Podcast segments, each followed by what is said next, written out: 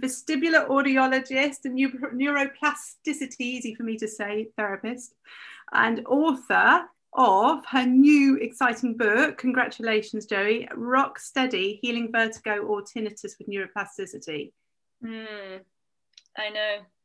It's exciting. I, how Very did I exciting. even do this? Do you believe you actually did that? Is this your first book? It's my first book. I do believe I did it. It was a long process. And would many of your audience have children? Uh, yeah, quite a few. Yeah.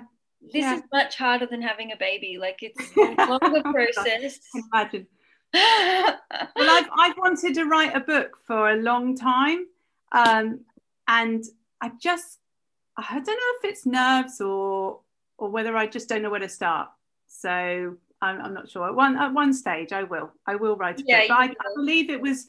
It's obviously a, a, 10 year in the making book, isn't it? Because yes, you've yeah. gathered lots of research and lots of stuff to actually get to this point yeah. of writing a book. Yeah. So. Yeah. And that was um and it was took a lot of courage too because a lot of what I was noticing and sensing and feeling amongst clients. So my background as a vestibular audiologist was very mainstream. Melbourne University, very old school, traditional treatments, neurologist, ear, nose, and throat surgeon, psychiatrist, psychologist, physical therapist, audiologist. I was working in the elite of the elite. People would travel for days and hours to come and see us to talk about their vestibular conditions um, and it was just incredible that these elite medical professionals and allied health professionals were often kind of saying, you've got to accept it, you've got to live with it, you know, don't worry about it, get on with it. And they're getting medicated or they're getting given prescriptive generic home exercise programs. Mm. And these poor people would keep coming back, you know, three months later, six months later, a year later. And I'm like, gosh, they're really falling through this system. The system is not supporting them. No, My absolutely. job at the time was to analyze their ears. So at a very, very sensitive acute level, I would spend two to three hours with them testing not only their hearing, but their otolith function, their semicircular canal function, you know, how their balance organs are functioning. And then I would write a complex report to their doctor. And it just got to a point where it's like, I don't feel like I'm helping them. Like mm. testing them and giving them all of these, you know, loud sounds and tapping vibrations and odd body positions. And then I send them home and write a report to their doctor. And it just, my heart felt heavy. Mm. Anyway, so in this time, I met thousands of people, I heard thousands of stories, and I started to see very common elements in the patient journey. I also had a background in yoga, neuroplasticity, neuroscience, psychology, cognitive behavioral therapy, acceptance commitment wow. therapy. And I was just starting to piece together all the missing pieces and how some experts were doing this and some experts were doing that, but nobody was really doing the full human package and looking at the full person and following yeah. the full person through nurturing their brain and body to really heal and recalibrate. And um, during that time, I actually experienced vestibular migraine, benign paroxysmal positional vertigo, BPPV, and distressing tinnitus. And um, it was a really hard time for me. I had a couple of traumatic life events, had one relationship break breakdown, and my brother broke his neck to become a quadriplegic, so proper trauma. Mm. And um, I think the heightened emotion just really um, set my my system out of whack and out of balance. Yeah. And so, you know, I experienced all of that um, you know loneliness and fear and what if i don't get better? And you know the university lecturers are telling me you, you can't cure tinnitus and you can't you know persistent dizziness just sometimes never heals and we don't know why. End of story. You know and even leading physical therapists would say things like some people just don't heal. We don't know why. So mm. that's just the way it is. And i might i've certainly heard that from many. Yes. Yeah. So. and so i was like we're failing. Like we're actually failing our patients yeah. and our clients. Yeah.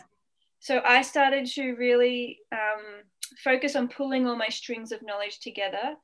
I can't tell you how essential the yoga background was. Don't get me wrong yoga won't heal you. It's not that simple but the skills of yoga and the sensitivity and patience and observation and kindness and non-judgment and compassion these skills that i had embodied for 20 years i studied i started yoga 21 years ago. So it's been a huge part of my life. Wow. Um, that really gave me the tenacity and the conviction to know actually we can change. This is reversible. I've seen it not only in my yoga students, but I, I then experienced it in myself. It took me four years to heal. Um, and so I left, ended up leaving the mainstream system, started seeking balance, started face to face in a somewhat kind of mainstream hybrid model. Um, and then I shifted online and created this 24 7 plethora of, of physical, mental, emotional, spiritual tools and support and education resources to help people understand how their brain works, why we don't heal, why some people get stuck for a lifetime of chronic symptoms, and how we can actually break chronic symptom loops, reintroduce new neural pathways, and actually rebuild an entirely new normal. And then mm. I wrote a book about it. So I had to build the process and test the process and take people through the process. The first question is always, well, just because it worked for me doesn't mean it will work for someone else. So the no, first question is, does this work? If people are learning online, like, you know, what's going to happen? We don't know. That's the hypothesis.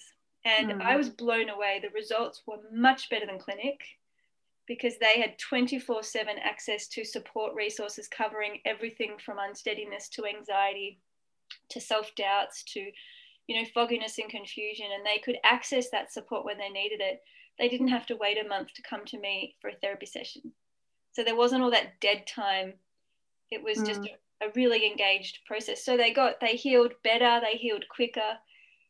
And the results showed that it wasn't actually even about their vertigo, dizziness, or tinnitus anymore. They were becoming kind of more friendly and kind to themselves. Their entire relationship to their body and their entire relationship to themselves was changing. And so the feedback I'm getting actually for my book, funnily enough, is this is not for vertigo and tinnitus patients alone.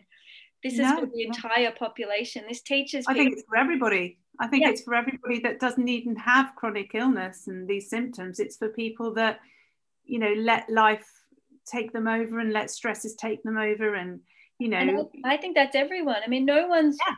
on path and completely aligned all the time. Like even me and i've written the book i lose myself and there's days where i feel not quite right. I feel off. I feel off kilter. Mm-hmm. i feel imbalanced and it's like i'm having conversations i shouldn't be having or i'm talking to people in ways it's just not authentic to me or i'm you know like i'm I'm starting to lose my authenticity and jump on the hamster wheel again. And I tell you, with media and publishing a book, there's so many opportunities for me to lose myself and be this celebrity status people tell me I should be. And I have mm. to keep coming back to, okay, well, what's authentic to me and what's actually going to, to maintain the most homeostasis and equilibrium in my neurology so I don't like get fireworks going on and then feel off, if that makes sense. Yeah. yeah. So coming back to truth which is a lifetime practice. Um, and anyway, so the, the, the moral of the story is I saw a hole in the system, which was nobody's fault, and I'm not blaming anyone. I was getting really angry about it actually. I was starting to get really peeved. I'm like, why is nobody helping these? And then I realized, yeah, that's because actually no one has the training and I have to do it. Like, I'm the one I'm angry at. I'm the one letting people down. I've got the training. So then it's like, all right, I've got to I've got to build the clinic. I've got to do the hypotheses and research. I've got to get the funding. You know, I self funded all of this. There's no university or um, government funding. It's all come Amazing. from me. And um, then, you know, I've got to write the book about it. So I think this is the beginning of an entire new wave of vestibular and tinnitus treatment. I think this book, I'm hoping, will prompt more research um, and more professionals to understand neuroplasticity at an embodied level instead of just reading about it in a class for an hour and then that's it. I think it's, um, I, I, mean, I don't know if anybody uh, saw Joey's um, post this morning, UK time, but on the group, um, she put a, um, a link to the first chapter of her book. so I don't know how many people read that. I read it um, uh, using the speech uh, functionality on my laptop, so it, it spoke to me. Um, and it, if that's anything to go by, the book is just going to be incredible because I just learned so much in that first chapter. Um, not just about your your yoga practice and how you you excelled in that and, and found that as a benefit spiritually and exercise. um, but also um, just different things about it. And, and like, for example, just quoting this, uh, I, I, was speaking to you about this earlier, but, you know, I say uh, when I'm feeling a bit funny, and the group will know this from my lives, I feel a bit off today. Um, and there's different ways you can say that, and you say it um, in a way of not quite right. And so the abbreviation of it is NQR, and I love that because I just think it is not, you don't feel quite right. And I think you're right that neuroplasticity is a sort of a, a way of trying to connect yourself back to yourself. You, you do in, in this, this life, and especially with pandemic and everything going on at the moment, people become so disconnected. Yeah. Um, I believe my husband's tinnitus when he first said to me, uh, and you know that you know I said to you a few months ago he'd, he'd developed this tinnitus a few months ago. I believe he's um, got disconnected. Really, he's got a bit stressed. He's let the emotions run. is you yeah. know, and it's just trying to sort of get him back connected again. And and it's so easily to, easily done, isn't it? You know that people do yeah. let these things run away with themselves. Yeah, and I think I think it's important. I actually didn't put this in my book, but just hearing you say that, it's really important to understand that um, it's kind of like we're changing. This is this bit's in my book, so we're changing all the time. We're not the person we were yesterday. At mm. a physical level, our cells are dying and regenerating like every day, every week, every month. We're actually not the same person we were last week or last month. So to want to be that person is going to set yourself up for failure. Rather than want to try and go back to who you used to be. It's important to rebuild who you want to be and actually build the neural pathways that create those desired sensory outcomes, which is what neuroplasticity is about. It's about processing what we feel and what's out of alignment, things that have been ignored or suppressed perhaps for 20, 30 years, moving yeah. through and feeling through that, allowing the brain to make sense of it. And then once we clear, so it's almost like once we clear some of that old blocked stuff, we create space and anything can go in there, including chronic symptom loops. If we don't fill it up consciously with what we want to feel in our lives, the next random thing in our brain will just go into that space. It's kind of like mm. once we deal with one worry, the next worry pops up. Yeah. You ever notice that? So yeah. it's almost yeah. like we have all these fragments of ourselves, and the neuroplasticity process is about as an adult pulling all of those pieces together like a jigsaw puzzle and actually making sense of them. And so often we're mm-hmm. living fragmented lives. So it's like, okay, with my partner, I'm this person. And with my kids, I'm that person. And when I'm mm-hmm. alone, I'm like that. And when I'm in yoga, I put on that facade. And we, we, we fragment ourselves instead of just being a whole person that's really connected to our truth and our soul essence 24 7 in a sense. So, what I wanted to say, and this is bits not in the book, is just because we don't feel quite right, when we feel not quite right, something's out physically, mentally, emotionally, or spiritually.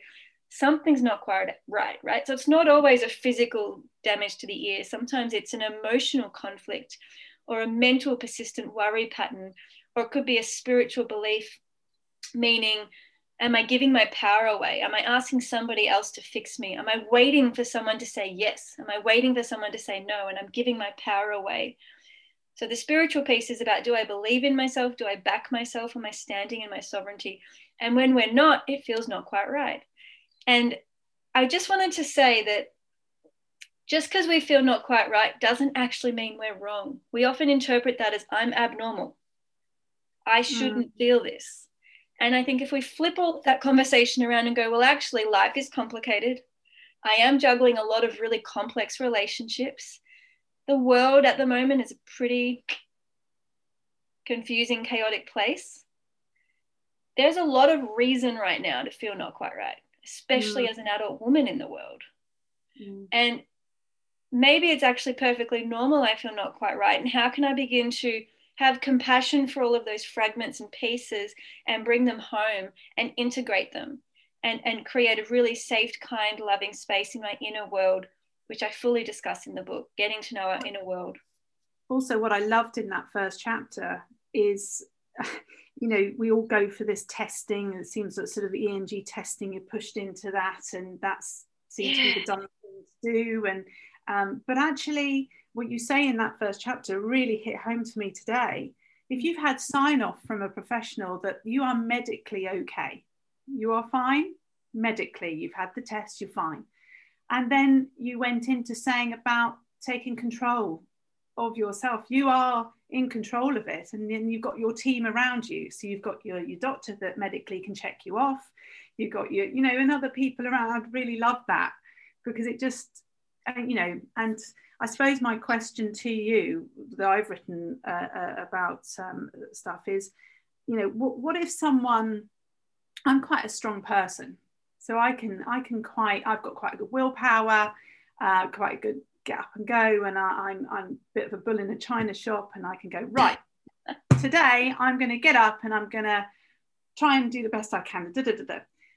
What if you've gone down this process and you've been here, there, and everywhere and seen lots of people, uh, professionals, and be told lots of different diagnoses, and uh, and then you've been battered over time, literally maybe three, four years. You've gone like a pinball machine all around the NHS. and when you get to the end of the road, uh, in, in, regards to you not got any answers, you're you're very deflated. You're very yep. weakened by the whole process. You feel like you have no get up and go anymore no fight you left how can those people get control? How can they gain back control? First of all what you just described is the most common story i hear and i hear it from spain from germany from africa from north and south america from asia from australia. So first of all that is the rocksteady community it's yeah. extremely rare that someone, it does happen, but it's extremely rare that someone's like, oh, I'm just going to Google dizziness and tinnitus. I got it yesterday. And bang, I'm going to join Joey's program. Usually they come to my program last because right. we're trained to want an authority to fix us. You know, when you're a child at school, talk to the teacher, listen to your parents, go to the doctor. So we're trained to give our power away. And it's usually not until we've seen 15 or 40 doctors and had lots of assessment. We feel depleted, exhausted. It's expensive, it's exhausting that we start going, okay, this is not working. This is what happened to me. Okay, this exact process happened to me. Mm. Um, so, what to do, I think, is read my book. My book explains yeah. why we're in that pickle. It actually gives compassion to the entire community of people trying. Your doctor's trying, it's not their fault. Your mm. physical therapist trying, your audiologist is trying. Everybody wants to help you. We're in a caring profession, but nobody can change your neurons. So the reason we're feeling chronic symptoms, whether it's tinnitus, dizziness, vertigo, the not quite rights, whatever, chronic pain, anxiety, depression, all of it, they are neural patterns and pathways on repeat. Okay, anxiety is a neural pattern on repeat. Dizziness is a neural pattern on repeat. Tinnitus is a neural pattern on repeat. It's reversible. We can change it. The doctor right. can't, Joey can't, Lara can't, the mm. physical therapist can't. Nobody else can go in and get tweezers and change this neuron from here to there.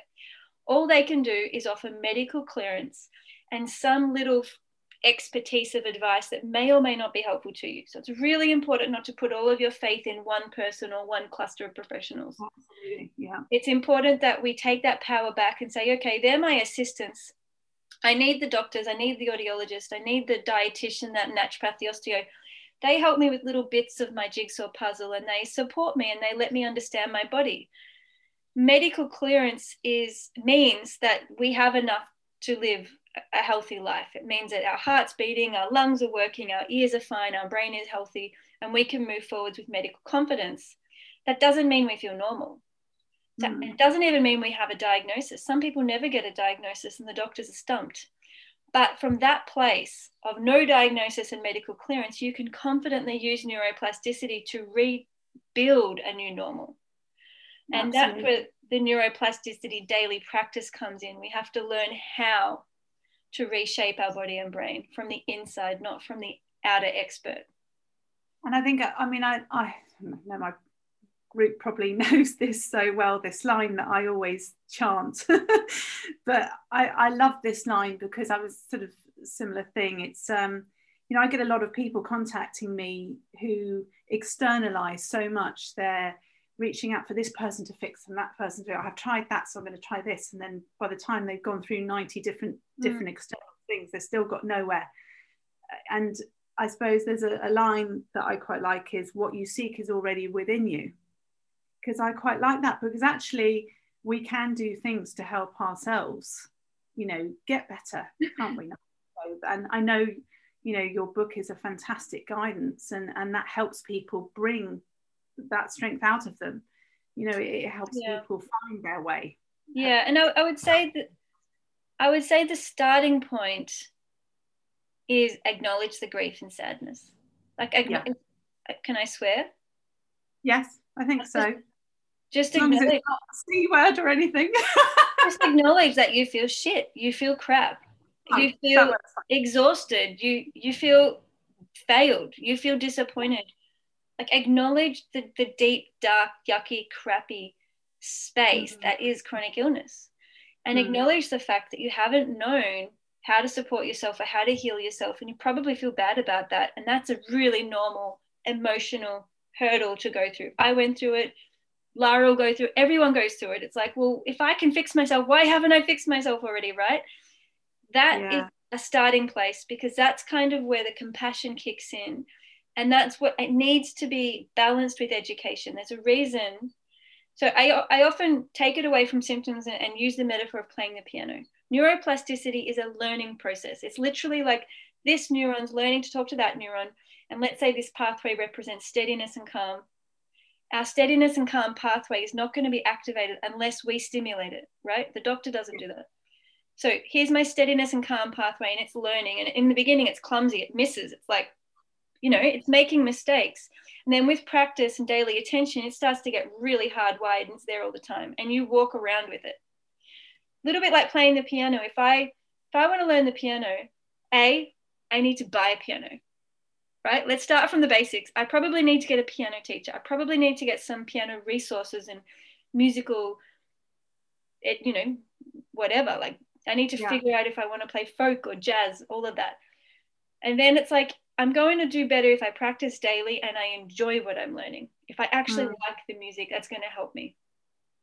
If I never sit down, or like, let's say I just sit at the piano and I don't touch it, I just go, I can play the piano, I can do this, I can do this, I can play the piano it's not going to help. I'm not going to learn to play the piano by doing meditative visualization mantras. I need to put my hands on the keys and I need to fumble away and I need to build that automated process.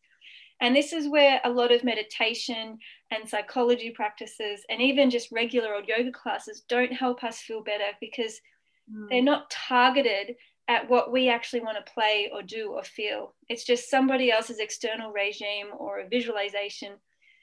Um, which is not the full story. So it's important to understand yes, you may have tried yoga. Yes, you may have tried meditation or Tai Chi or spiritual energetic healing. There might have been so many different things you've tried, but none of that is targeted neuroplasticity.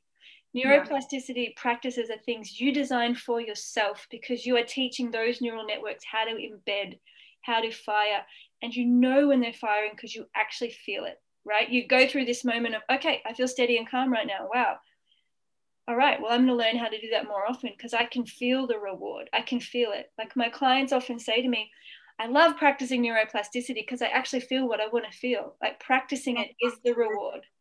I mean, that the body scan that you have, I mean, we'll go on to the questions from members soon, but we'll just finish off a couple of my points um, mm. I think are important because the body scan I've done of yours for the last two years, um, and it was ever since I did the last interview with you two years ago, whatever it was.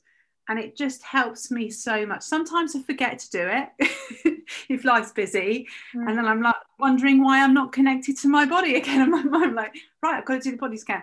Um, and I know from last interview we did, and we chatted about nature that I found was a healer, and you know I need to listen to my body, and it needs to get outside, and I need to get into the fresh air, and I need more water, I need more nutritious foods recently I've needed more cake. so I don't know what that's about. I need chocolate cake. But if my body scan says that, I do, uh, you know, got to surrender to it. But um, it's just really interesting because anybody that, um, you know, it is looking for tools out there on seekingbalance.au.com.au. Yeah, seekingbalance.com.au. There's toolkits on there. Um, the, body scan is brilliant. It is absolutely brilliant. Um, and it has helped me get back my connection uh, when I'm feeling off, when you know yeah. NQR not quite right. I you know it really does help. Um, so let me go through if I've covered. while you're doing that, I just wanted to say also yeah. the book. So the book, um, I was just saying to Lara, I don't actually sell the book. The book is sold by the World of Book People. So you go online to buy it, and it's I don't know how much it is in pounds. You might know Lara, but it's it's eighteen. ninety nine in the yep. UK. It's about fourteen pounds. Yeah.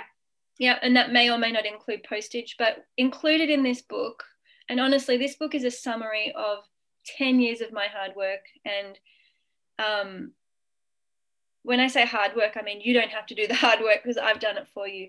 So I didn't have any guidance with my healing. I had to like go through the neuroplasticity process, trial and error, trial and error, trial and error, trying to figure it out for years. And now I'm noticing my clients get much quicker results because they're fully supported. They've got the tools, they've got the education, everything makes sense. They've got a place in their brain to put all of this information. And I think this book really is the container for learning how to heal and having that education to say, all right, the reason I can't play the piano is because I don't own a piano, and that's okay. And it's the same with healing your dizziness or healing your tinnitus or whatever your condition is, is if you've had this chronically for months or years, that is not your fault. You are not to blame. And the chances are you haven't had the resources or education or support to actually teach your neurology and your neural networks how to change.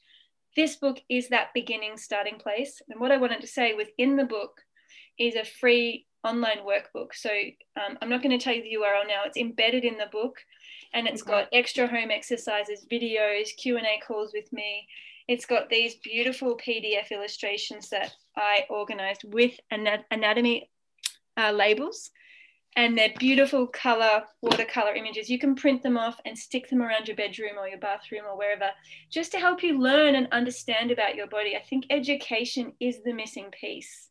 It is and i, I think oh, i wish i'd had something like this back when i was told that i would have this for life. You know i, I had three vestibular that conditions. tragic. Nobody has to have it for life. It's reversed. No, and then I, I dipped into a massive depression in 2013 when I my therapist had told me that I'll have this for life. And um, I mean, I had vestibular neuritis, chronic vestibular neuritis, vestibular migraine, and then went on to have triple PD. But um, yeah. the neuritis was the dysfunction side; it was the the yeah. damaged nerves. Honestly, it's all explained in my book. All of those conditions are explained in my book. I've got a whole chapter that goes through a lot of the yeah. common vestibular diagnoses. They're all reversible even if you have permanent damage to one ear from many years or neuritis or whatever, you have got That's, that is so hopeful and yeah. it just gives people it's, hope because it's just medically inaccurate to say anybody is stuck. The one thing you can count on I, in your life. Said that. I mean, literally, I just. one thing you can count on is change. The one certainty you have is change. You're going to change. Your symptoms are going to change. Your sensations are going to change. Your inner world will change. And we have you know, close to 100 billion neurons. We have billions of neurons. Each neuron has 15,000 synaptic connections. We're not using so many of them. So even if like we damage, let's say 30,000, which is a lot, that's a that's a huge damage to the inner ear. There yeah. are adjacent neural pathways that can take over the function and and bunny hop into that system. There's healthy neural pathways that you can jump it. Yeah. yeah. So you're not yeah. going to be the same. Like you're not going to have the old function. You used to have that is dead forever but your functionality can adapt and compensate. Humans are adaptable. This is what we're designed to do. Neuroplasticity is inhibited by chronic stress and worry and doubt. Mm, mm. and actually if a professional turns around and says you're going to have this for life and that, that is what sparks off and kicks off that awful emotional roller coaster and can it can really easily result in triple PD. Like we see it all the time. So my book explains how to prevent that and how to reverse that. So triple PD is treatable, totally you treatable. Need to have one of these books in every single audiology and ENT and neurology. Yes, and, and that's well, that's actually part of my pre-order campaign. I'm I'm giving bonuses to people who are distributing my book. So if people buy multiple copies, if it's six copies or fifteen copies or fifty copies, and they distribute them out to medical clinics, balance clinics, audiology clinics, psychology clinics, whatever. Um, there's heaps of really generous bonuses, and I'll give. Well, I'll definitely be doing that because um, I was meant yeah. to before COVID hit, I was meant to go and work at the hospital as an emotional side of things, you know, because the professionals can't do that type of thing. And this is what I was going to bring in, like your sort of neuroplasticity into that. So this is just perfect. Yeah, yeah. So. and you can sell the book. So um, in other words, you can buy multiple copies out of your own pocket if you can afford it. Yeah. You can sell the book and get the money back. And I've got a, a, heap of bonuses, including like an inner circle book club and a private therapy session with me. Well, we, we, we, can have a chat about. I've got some ideas anyway. Of, All right, of, uh, let's let's hit these questions. Right, let's let's jump in. So, first question: um, If tinnitus is a result of damage in the middle ear, is it curable? Yes. Um, I've noticed over the years that when I have a headache, migraine, my tinnitus ramps up. Why? Is, oh, sorry, that's the second part of it. Yeah, sorry. Um, yes, tinnitus doesn't need a cure. So, yes, it's reversible. Doesn't matter where it comes from. It's all about how we relate to it. And my book explains that. And um, migraines are changes to neural firing patterns and in the body. And, you know, actually anything in life changes how our neurons fire. You know, walk up a staircase, it changes how your neurons fire. Have a really big long sleep, it changes how your neurons fire. We're, we're dynamic. And anytime our neural patterns change, the sounds in our body change. The sounds are normal, the sounds belong there. Um, just just talking about that sleep, uh, for some reason, when I, and I know a lot of people are like this, if I have eight hours, I'm, I have a pretty good day. If I have six hours, five hours, not great. If I have 10 hours sleep, not great. So does that is that sort of balance of what's right for you? Like that that, you know. Yeah, I wouldn't overanalyze it though. No. like, like I mean, if we slow down too much, as in if we're a couch potato and just sleeping couch potato, sleeping couch potato, we lose muscle tone. We, you know, it's much mm. harder on our heart to beat and that can lead to dizziness because it's like a lethargy. The, the, the body's not getting the basic inputs it needs. Whereas if we're go, go, go, go, not sleeping much, we're on the hamster wheel, got to should do this, do, do, do, drop the kids off, do this, go to work, cook a meal, that also can lead to dizziness because the system's too revved up. Yeah. And so there is no prescription and there's no right way, but we need to be constantly checking in. Do I need to go for a walk around the block and move? Do mm. I need to go to bed early? Do I need to have a siesta? Do I need to actually take a week off work? Group, that it's a, a, a fine a happy balance, a happy level. You've got to find your own. Know yourself. Level. And that's exactly yeah. what the book's about. And it teaches you how to know yourself because that's where the yoga expertise comes in. Svadhyaya is the Sanskrit yoga term for self study. It's a lifelong journey because even if you nail it this week and you're like, I've totally got this. I've nailed neuroplasticity. I'm amazing. Come the next week and you'll be like on the floor going, oh my God, it's all changed. I've got to, you know, I've got to start from scratch because you're dynamic and you're changing. Not to mention, as women, we have these huge hormonal changes each yeah, cool. month or with pregnancy or with menopause. And then it's like, I'm a new Joey. Who am I today? Okay, how do I support this Joey? I've got to get to know her again. So having yeah. this this humility to show up each day with freshness and curiosity in the beginner's mind is, you know, that's when you've nailed it. When you realize you don't know what you need every day and you're at peace with that uncertainty and you're able to navigate how to support yourself, that's when you've nailed it. Mm, mm. Interesting. Um, so I think the second part to that question, uh, I've noticed over the years that when I have a headache, migraine, my tinnitus ramps up. That's very similar to mine, actually. Uh, why is this, and what can I do to reduce the severity of the pain? Read my book because nobody else can answer that question. When you ask questions that are be- better answered by you, you're giving your power away.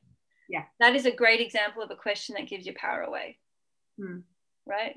Your body is changing, body sounds based on what's going on in your life, physically, mentally, emotionally, and spiritually.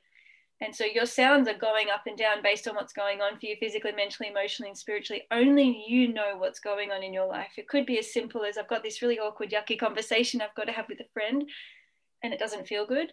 And that can be creating like, you know, a noisy orchestra in your body because there's a bit of apprehension about that, or maybe guilt, or maybe sadness, or maybe you're feeling judged. So it can be very personal. Never ask an ex- expert a question that you can better answer yourself. Mm-hmm because what you need to do about that may or may not be to have that conversation with the friend, right? Yeah, exactly.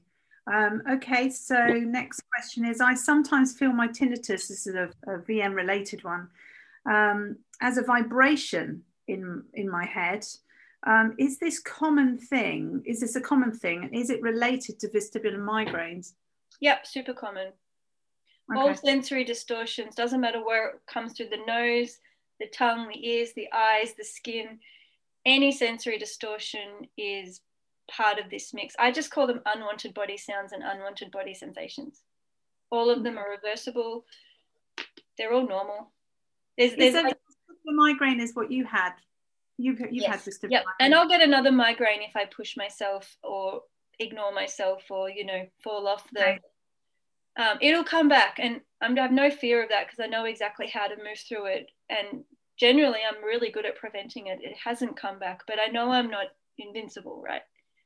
that that just sounds exactly like me because I I feel that I, I was really under control with all with my vestibular migraines and everything for a long time and then I pushed myself far too much in June and July. I was doing 250 miles walking and biking and other stuff, doing the house, doing the kids, doing the work. But yeah. it was bound to come crashing down. 7th of August, spin attack, stuck in that. But actually, I don't seem to have that fear of it. Just like you said, I just I, I get over it a lot quicker. Well, I sort of got stuck in it a little bit because I then had a tummy bug and, and cold and everything like that. But it's also, I did get over it better. Now. Yeah, and I think it's also really important to recognize like I don't live with vestibular migraine. I don't have vestibular migraine. If I get it again, that will be a whole new experience. And mm. I think it's really important to not over label and over diagnose. Well, because the doctor's given me that diagnosis, therefore I live with it for my life. For my life, not at all. Think about it more as a pimple. When you have that pimple, it's annoying, it's embarrassing. you've got to wait for it to heal. you've got to do what you need to do to, you know, um, soothe the skin or whatever. But yeah. it's not like you live with that pimple for your entire life. When it's present, it's present. When it's healed, it's healed, and it may or may not come back again. So it's this hold it really lightly. This is this vestibular conditions are intermittent conditions. You don't live with them 24 7. If they are 24 7 chronic symptom loops, that's because the neurology is, is, is kicking and spinning a little bit like a vinyl record that's that's stuck on repeat. And it's all reversible. And my book explains how to reverse it and how to break the cycle. See, I love that right there is in between relapses or in between those things. Say that you've got six months of not having an attack you are not a vestibular migraine sufferer. I love that, getting that into my brain. I, I don't have vestibular migraines because I haven't got anything at the moment. But then when something hits, yeah, it's a new sensation. It's something I have to get over. And then. And it may never come back. Like, like I literally may never get another one ever again. So it's good to be really open to the outcomes. You can't control them. I can't control yeah. my future, especially because some of it is the outside world triggering us. Yeah, yeah, of course. You know, like, like can't predict my brother breaking his neck skiing, becoming quadriplegic, right? So stuff happens. But in this moment, I'm completely healthy and normal, aside from the fact I'm sleep deprived because I'm still breastfeeding a nine month old baby. Um, I still consider that normal, right? And it's, it's important to, to own that. And that's about the alignment. Because if I walked around telling everyone I was a vestibular patient, that would just feel like lying to me. It would feel really inauthentic. You know what I mean? Yeah yeah yeah no that's interesting yeah no I, I, I like i like that way about looking at it actually um and and and for a time you feel normal because you you're saying to yourself I, I, am I'm fine I'm not got this actually like the last sentence in my book says something like that all right let's fire over the question right. Um, is it common to suffer multiple conditions when you have a vestibular disorder? People I have spoken to with balance disorder tend to have other things going on um, for example, fibromyalgia, not long after being diagnosed with vestibular migraine? Yes, it's extremely common, and it's because the autonomic nervous system involvement. A lot of um, autoimmune disorders and anxiety disorders and depression um, and chronic pain. These kind of elusive conditions that the medical world can't really pinpoint are often related to chronic stress loops and patterns that are not of a physical origin. Okay, it's not a splinter, it's not a broken bone. It's the mental, emotional, spiritual world in complete chaos and disconnect. And healing the mental, emotional, spiritual parts of our inner world um, takes courage, takes bravery. It's actually really gentle and quite easy to implement, but often we're not taught how to do it. So we just feel stuck and we feel abnormal and we feel dismissed and we feel like we're crazy and people don't believe us. My book explains how to approach that mental, emotional, spiritual part of the journey. Right. The doctors and the health experts will do the physical piece, you mm. know, physical exercises, diet, drugs, all of that. We do the mental, emotional, spiritual. And if we're not doing that, no one's doing that. No, no. Excellent. So, yes, a lot of those conditions fall into that mental, emotional, spiritual quagmire of confusion. And we, we need to bring clarity to that and, you know, give, give our inner world a spring clean so that the neurons can fire more cleanly and efficiently and return back to normal or at least optimize health if you can't return to normal for whatever you know genetic diagnosed disorder or something.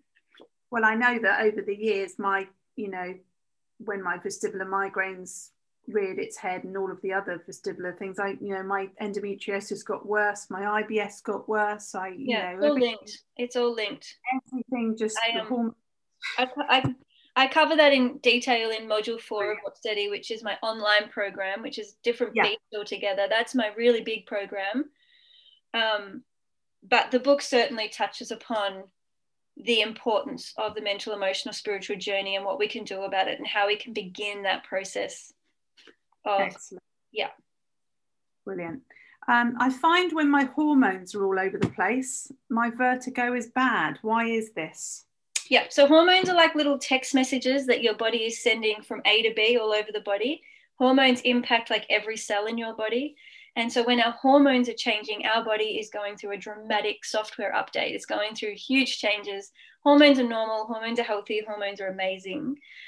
But when they are changing or imbalanced, and remember, one of the biggest things that changes our hormones is stress. And like this could be like, I'm just worried about a job interview tomorrow that can change my stress hormones. That changes how our body senses and feels and perceives the world. It changes our body sound. It changes the efficiency of our stability. Um, so the dizziness pathways can become more amplified. Mm-hmm. Um, it changes how we relate to ourselves and how we perceive ourselves. So hormones are huge. And in fact, a lot of women get onset of their conditions prenatally or postnatally for these reasons. They're depleted, they're exhausted, their hormones are all over the place. And then throw on top of that this kind of body image, self rejection, self critique. It's a really nasty recipe for um, these neurological error patterns, let's call them. They're not quite right. I've been having some, um, uh, just coincidentally on that question, I, have been having some issues with um, hormonal uh, with my doctor thought I was perimenopausal but to be quite honest I think stress has triggered some hormone response and symptoms uh, mimicking perimenopausal symptoms. I, I, don't think I'm perimenopausal at all. I'm 43 and fairly young for it but um, I, I put my hand on it as stress. It so be, it could be both though. Yeah it could be it, both. it can be it I mean I think the average menopause age is around 50 and it can be years of slowly easing yeah. I mean, it might, you know, I've got severe endometriosis, so um, might kick something off. You know uh, what? Like, it doesn't even matter. It's just a label. You're Lara. Doesn't matter yeah. if you're perimenopausal or endometrial. They're just fancy medical words, words. So medical stuff so we can document letters to each other and we can say what we need to say. Because if we just say, oh, it's Lara, it doesn't give us the medical information we need about you. Right. So mm. it's almost like those labels have a, a role to play in documentation and for effect, efficacy in that communication. Sure. But when I'm working with Joey, it's like, right, what am I feeling in this moment? What am I needing in this moment? How can I support and reassure myself in this moment? I don't need any of those labels whether mm. in perimenopausal or not actually doesn't matter. It's about this moment and how I can address the neurons firing right now. Neuroplasticity happens in present time, here and now, and not yesterday and not tomorrow, and not five minutes ago and not five minutes from now. It's literally in present moment. The chemicals move from one neuron to the next. And we're learning to manipulate that process so we get mm. the outcomes we want. Well, I think, and also the same thing is where people ser- search for that label, that diagnosis, that name of what they've got, but actually you're feeling these symptoms. It doesn't really, you know, obviously I have loads of people come to me and say, well, it does matter to me. I want to know what I've got so I can research it and I can learn it and I can deal with that's, it and heal it. But that, that's part of what keeps them stuck. Yeah. People who need that certainty will be stuck for longer. People who need that diagnosis are operating from a very rigid mindset. If mm. we can throw the diagnosis out the window and go, thank you, doctor, for medical clearance, that's great, good, I'm alive, see you later. If we can be uncertain about the label, but show up to what's actually present and real and take actions to support that, and then co create whatever it is we desire to feel. So, in my Rock Steady online program, actually in the book too, I get you to identify what you want to feel, not what you don't want to feel. Whatever you focus on fires neurons. So if you don't want to feel dizzy and you spend all day long saying, I don't want to feel dizzy, you're telling your brain to fire more dizzy neurons. You're actually giving the brain a job to focus on the dizziness and to allocate more resource there, more biological resource. So we have to throw that out the window, not care about our diagnosis or how somebody else heals, because how they heal is completely irrelevant. We need to know, okay, well, what do I need to do right now to give myself that mental, emotional, spiritual self soothing and self reassurance to kick the sympathetic nervous system over into parasympathetic, which is where we repair and actually employ neuroplasticity.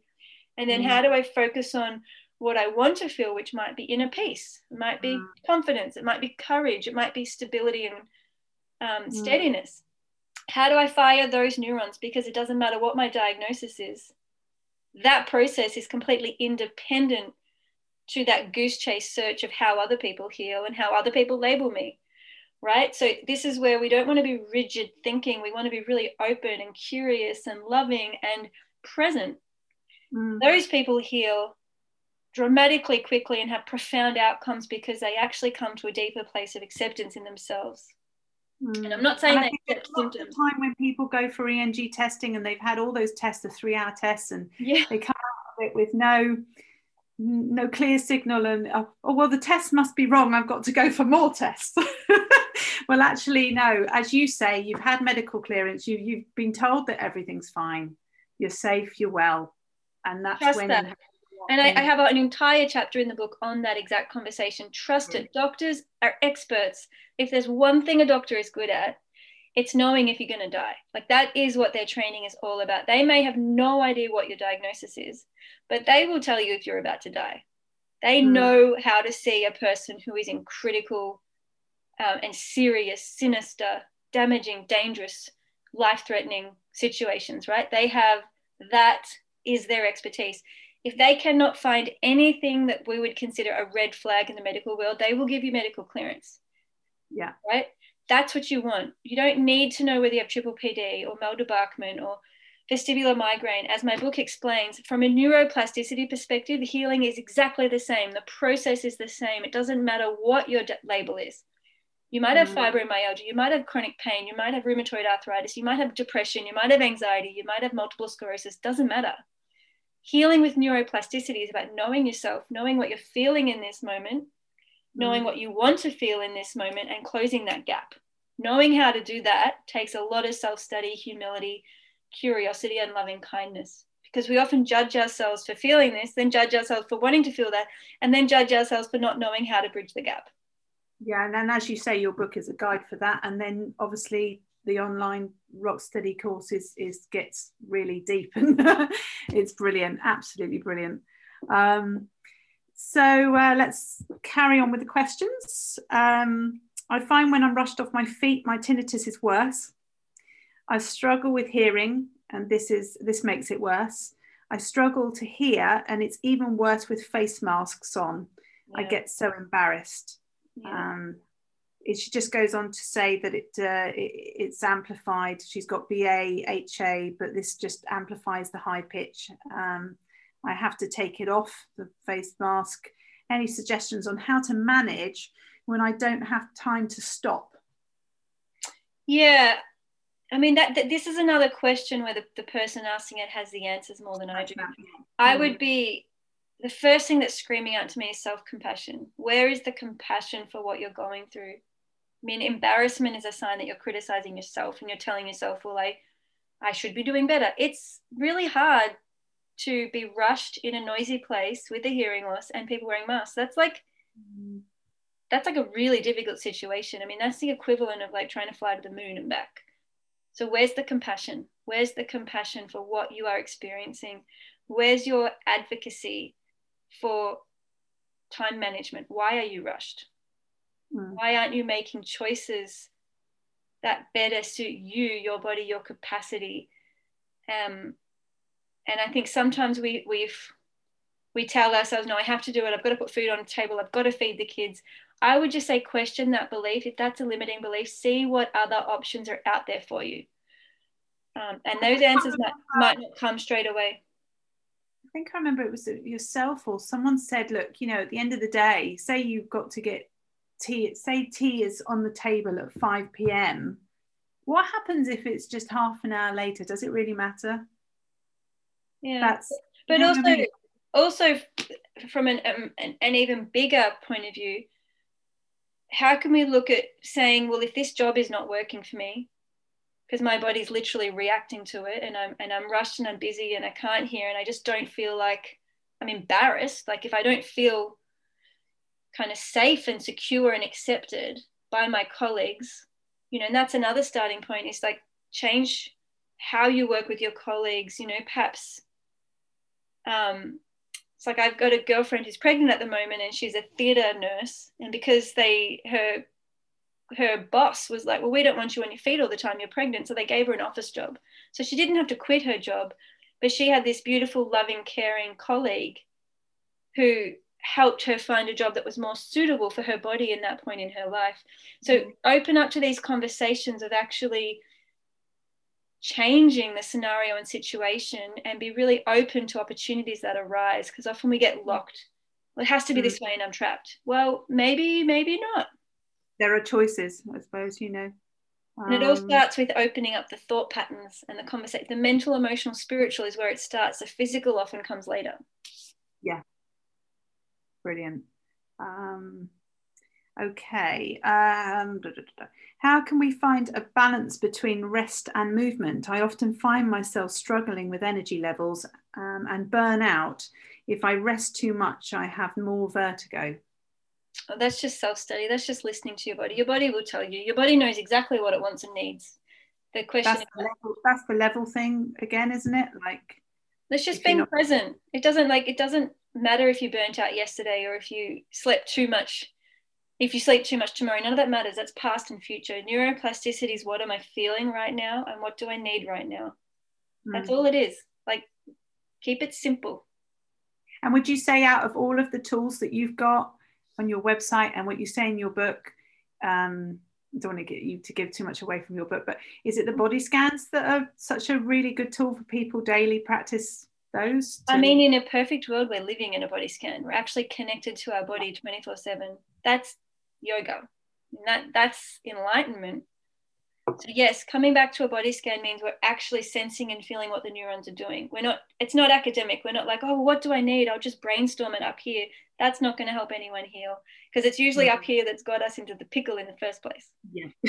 oh, I should be this and I should be that and that's abnormal. I need, it's all up here. We got to drop into the body to sense and feel what's actually going on and what do I actually need? Yeah. Yeah. Yeah. Now, not tomorrow.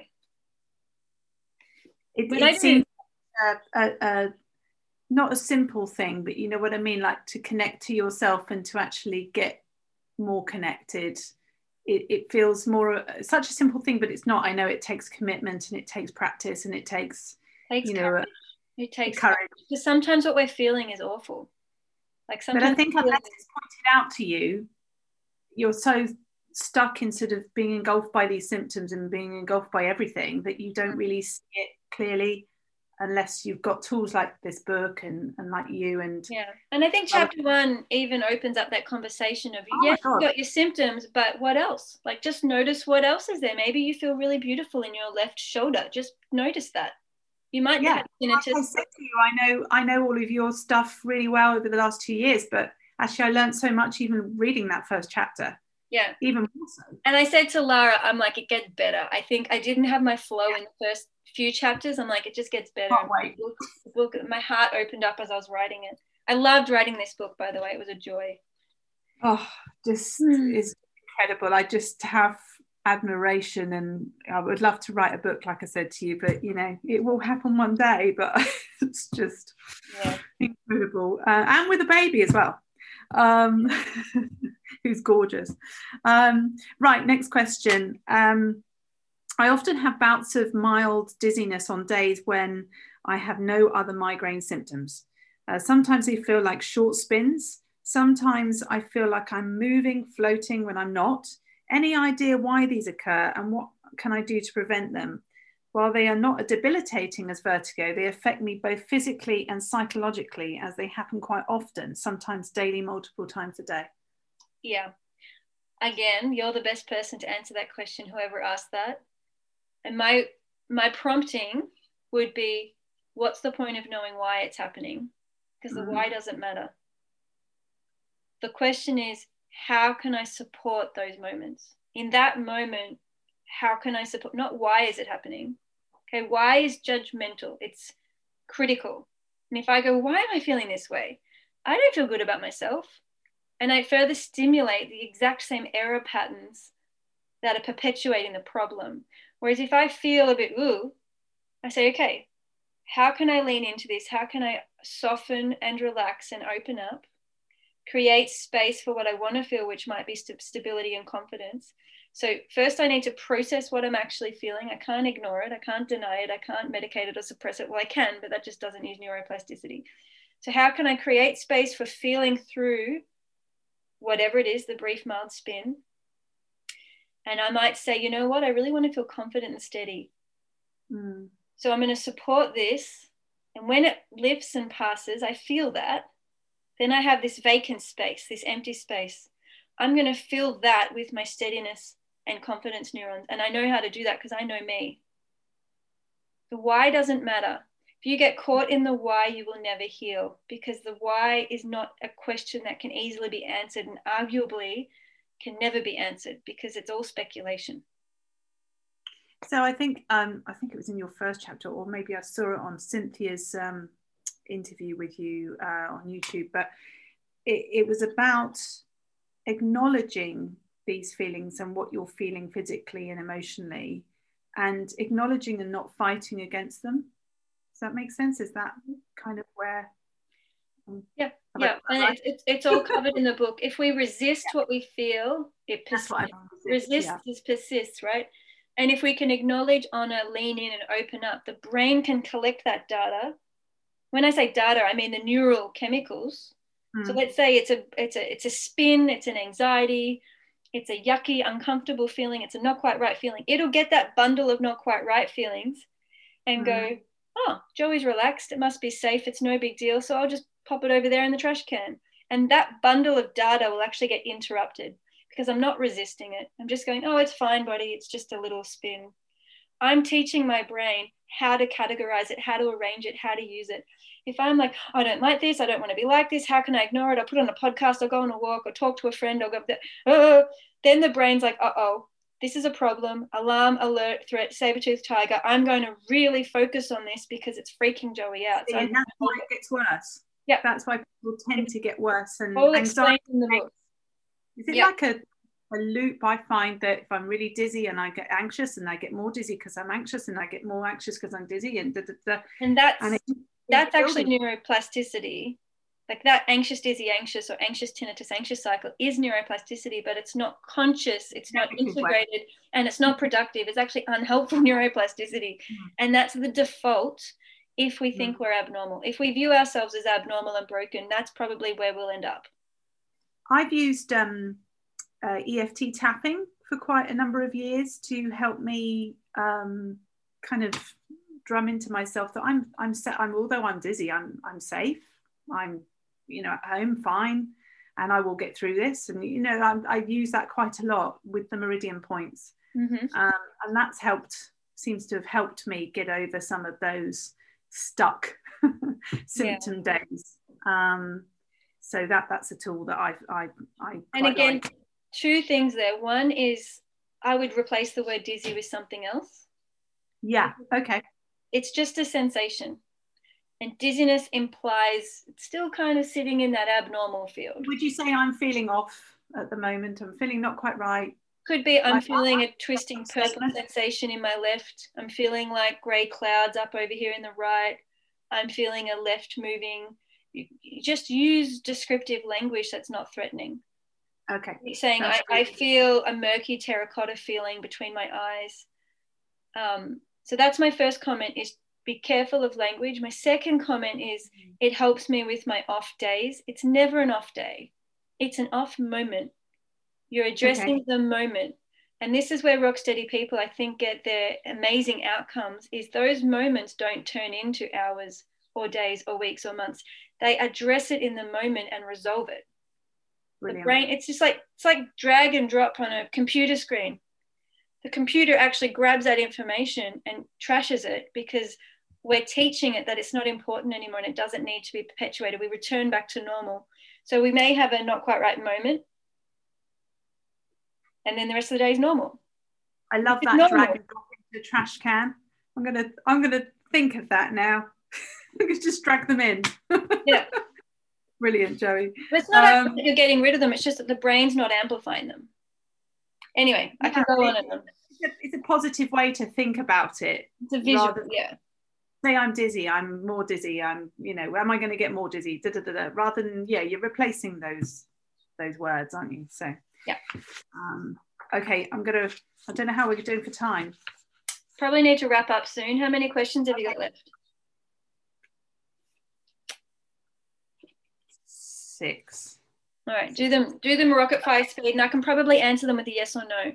Okay, okay. Uh, what do you mean by saying uh, the diagnosis of a vestibular disease doesn't really matter? I would like, I think we touched upon this. But I'd really like to know: uh, Can we can we patients be certain if it's not nothing serious and follow the neuroplasticity pathway to healing when you are stuck in limbo with no formal diet? I think we've we've yeah, touched upon that that the diagnosis really is not Absolutely. So you can be 100% confident in your doctor's medical clearance and you can start neuroplasticity whenever you're ready. And read the book. Read the book. Diagnosis does not help your neuroplasticity process. I've got Brilliant. patients with 30 years of symptoms, no diagnosis, and have completely returned to normal. Our research shows that these outcomes, these incredible you know, imp- symptom improvements and returning to normal happen regardless of age, gender, mm-hmm. time since onset of symptoms, time doesn't matter, and diagnosis. It's regardless of diagnosis, it mm-hmm. doesn't matter. You're barking up the wrong tree and putting your energy in the wrong place if you are rigidly wanting that certainty. Absolutely. No, I agree. And um, actually she i didn't read that because it's on the next page but she finishes it off by saying i'm hoping that that's all in the book too yeah. entire, yeah there's chapters on it actually when when can we um get our hands physically on a book you can buy them right now so they're ready like please if you're listening to this call jump on amazon or fishpond or booktopia whatever pre-order a copy now and that means it'll tell the print house to have them ready in the uk ready to dispatch um, November 12 is the book release day. So they'll actually pop it in the mail for you. Yes. Excellent. There will be an ebook and there will be an audio book. They're just not quite ready yet, but they're coming. Wonderful. Um, okay, lots of people embark on VRT, vestibular rehabilitation therapy, and after two weeks give up. So, um, as so symptomatic, what's your advice? Who cares about other people? Focus on yourself. Brilliant advice. It's none of your business what other people do. And some people need to fall and fail and fail and fail and fail and fail and fail and fail and fail and push and push and push and push and push. And one day they start neuroplasticity and they heal beautifully. It's none of our business. Mm. And it's your journey, it's their journey, isn't it? Yeah, your, none of our business.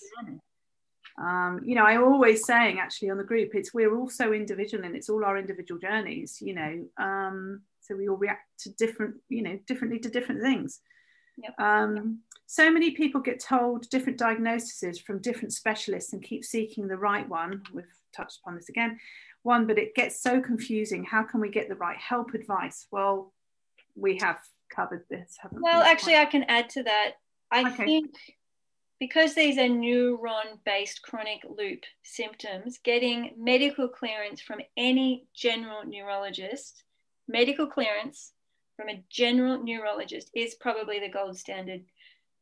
So in Australia, that would mean go to your GP, ask for a referral to a neurologist, yep. go to that neurologist, and trust whatever it is they tell you. They can assess you literally in 15 minutes on the bedside by following your eyes and tapping your body. They will know with certainty if there are any red flags. Like it, it seems ridiculously simple, but these doctors are trained to know the entire reflex system and they can see if you're normal or not. They can actually tell by you walking into the room. They'll, they'll, follow your body language and your eye movements and your actual language. So, neurologist, medical clearance, green tick. Excellent. Um, can neuroplasticity, this is my question. can neuroplasticity help with fear of driving, driving anxiety, caused originally by vestibular symptoms and feeling unsafe? I haven't driven for eight years properly and I'm dying to get, I've got two 11 year olds. What do you think the answer is? I need to take control and just try it. So neuroplasticity is knowing what I feel right now, which might be I feel anxious, knowing how to self-soothe and reassure that in that moment. Doesn't matter why you feel anxious. None of that matters. I feel anxious. I need to soothe myself in this moment. Knowing what I want to feel. I want to feel clear thinking and steady at the wheel and knowing how to bridge that gap from anxiety to clear-headed and steady thinking. That is mm. neuroplasticity. The scenarios are infinite. Mm. I mean, you can use neuroplasticity to create better orgasms in your sex life. There is no limit. I need that. there is no limit. I mean, I use neuroplasticity to prepare for my birthing, and I Wonderful. had the most incredible birth. I had no pain, I had no tearing, I had no bleeding. It was just a blissful home birth. Like no birthing then, in a way. No, I don't think so. No, I was just present in my body. I just stayed with it, and I did a lot of preparation. And I did a lot of mm. the emotional rites of passage and spiritual rites of passage so I could actually show up to becoming a mother. I'd done the work. Mm. And um, I had the support team. I selected exactly who I wanted with me. I was more than happy to go to a hospital if I was a medical patient. I did not want to go to a hospital if I was not a medical patient. I was really mm. clear on my boundaries and it was an ecstatic experience and it really challenged my bliss tolerance because you know I've had a hard traumatic anxious, depressed life.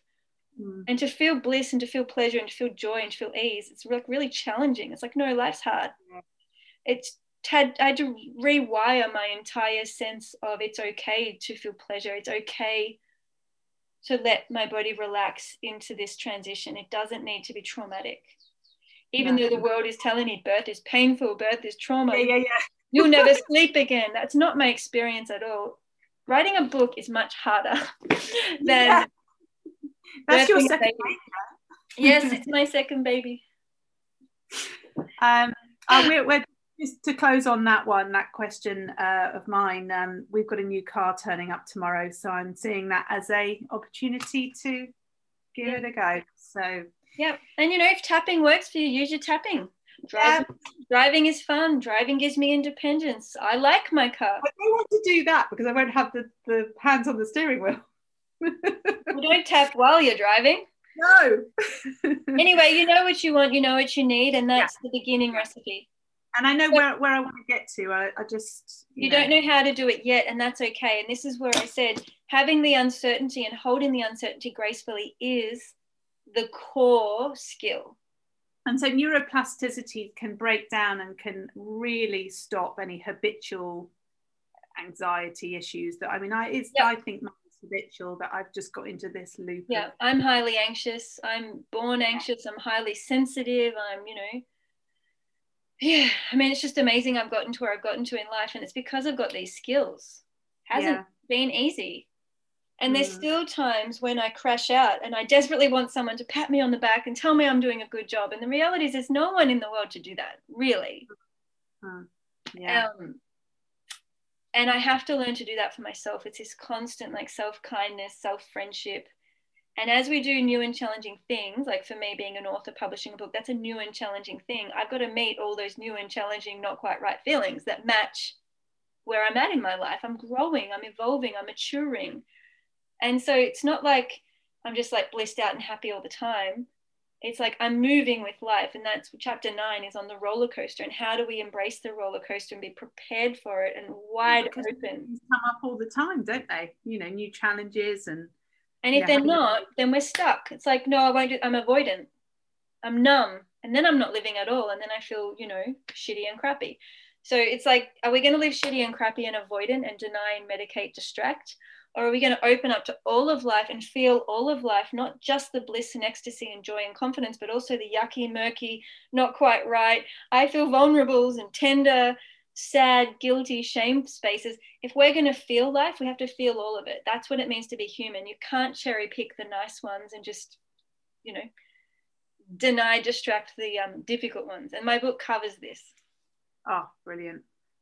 Can't wait. Can't Jump wait. on my jump on my website seekingbalance.com.au. There's a link there with the book about my book. I explain the pre-order campaign. If you want to get some bonuses with me, join my inner circle book club. If you want a signed copy of my book, I will personally write you a note and post you a copy of the signed book. These are pre-order bonuses, and the pre-order ends in like five days. So you've got five days to pre-order. Um, and the bonuses start from purchasing six books, you get a signed copy. If you purchase 15 books, you get an invitation to my Inner Circle book club as well as a signed book. And if you purchase 50 copies, and I'm hoping that these copies that you buy, you will just pollinate into the world, give them to clinics, sell them, whatever. Well, I, I was thinking about actually. Well, we can talk about this separately, but um, giving some away on on my public blog actually, and in in response to uh, certain topics and things. But um, anyway, I've got some plans that I'll. Yeah, I'll and you can about. sell them, you know. Um, but yeah, if you buy 50 copies, you'll actually get the signed book, the Inner Circle Book Club, and a private therapy session with me, which is a big deal. and a trip to Australia. because it's a big deal because I don't actually see clients anymore. I'm, you know, taking a little break with my baby and resting. But people who want to support my book and support me, I want to support you. So it's kind of my way of giving back and saying thank you because where I'm one woman, I'm, you know, there's only so much I can do. And I think the more people who understand this and who have symptoms and who can help pollinate these ideas and conversations out into the medical world and audiology world and psychology world, you guys are going to make a huge difference to not only your outcomes, but Mm. future clients, future patients. Imagine going to see a doctor for the first time and being get given this book. It'd be just totally different. Incredible. Yeah, I've just got to read this this this line here that someone's put. I'm so looking forward to getting my copy. Thanks, Joey, for giving us all hope to heal. Love that. 100%. Your body and brain are amazing. And if you don't know that, it's tragic. Like you are a miracle. Incredible. I think you know there, there are going to be a lot of people getting this book after this. it's uh, um, right. I'm, I'm conscious that it's your Saturday morning, and I don't want to take much more of your Yeah, time. I might need to go. I have to go Yeah. go find a hungry little baby. Um, it's hard to know uh, who to go and see: ENT neurologist, vestibular audiologist, GP. We've covered that one.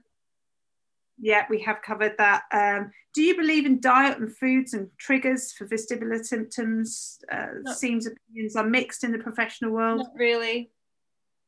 And certainly No. not like it might be random, like one day a coffee does it, but I don't think that means a coffee does it every day of your life from here on out. So, not really, no. I think it's much more complex than that. Know yourself, and then you know the answer to that question. Exactly. Yeah. There are days when I'm like, you know what, I shouldn't have a coffee today. I can feel it. But that doesn't Mhm. mean I'm allergic to coffee or it's a trigger. It's just in that moment, Mm. no thanks. Mm, exactly. Um, it's very hard to concentrate with the tinnitus is so loud. Can't listen to music at work. So how can I try and reduce the noise? Um, I think they know the answer to that question. Well, my book explains how to reduce the noise. yeah. Read the book. Okay. And the last one: Can tinnitus just go after a long period of time, even if it's down to hearing loss? Yeah, I've already explained that. You can completely heal and reverse it no matter if you've had 20 years or 30 years of worrying about it. It's all reversible. Your brain is so adaptable, you just have to teach it how to use neuroplasticity and how to reset those filters so you're no longer aware of it. And lots that of was people, my husband's question, by the way. lots of people with hearing loss have no tinnitus. Yeah. And lots of people with normal hearing have tinnitus. It's not related to hearing loss. It's related to how your brain filters the noise and how you perceive the noise and how you relate to the noise. If you love it, you're going to have a different brain chemical response to if you hate it or you worry about it or don't like it. Mm. Read the book. Read the book. Okay. Brilliant. I've well, been happy to do this again. Much. Yeah. Thank you so much. Oh no, thank you. Your Sorry time. to have to leave in a um in a huff. Share this book no, with as many people as you can. Even um, share it on social media. If you know any influencers or people with email lists or um, you know blogs, channels, whatever, YouTube, send them my name, and if they want to chat with me on this topic, I'll you know I'll go on as a guest. So spread Brilliant. the word. Excellent. Thank you so much, Joe. I think everybody thanks you a lot and giving your Saturday morning up. Thank you so much. Bye, everybody. Much love. Sleep well.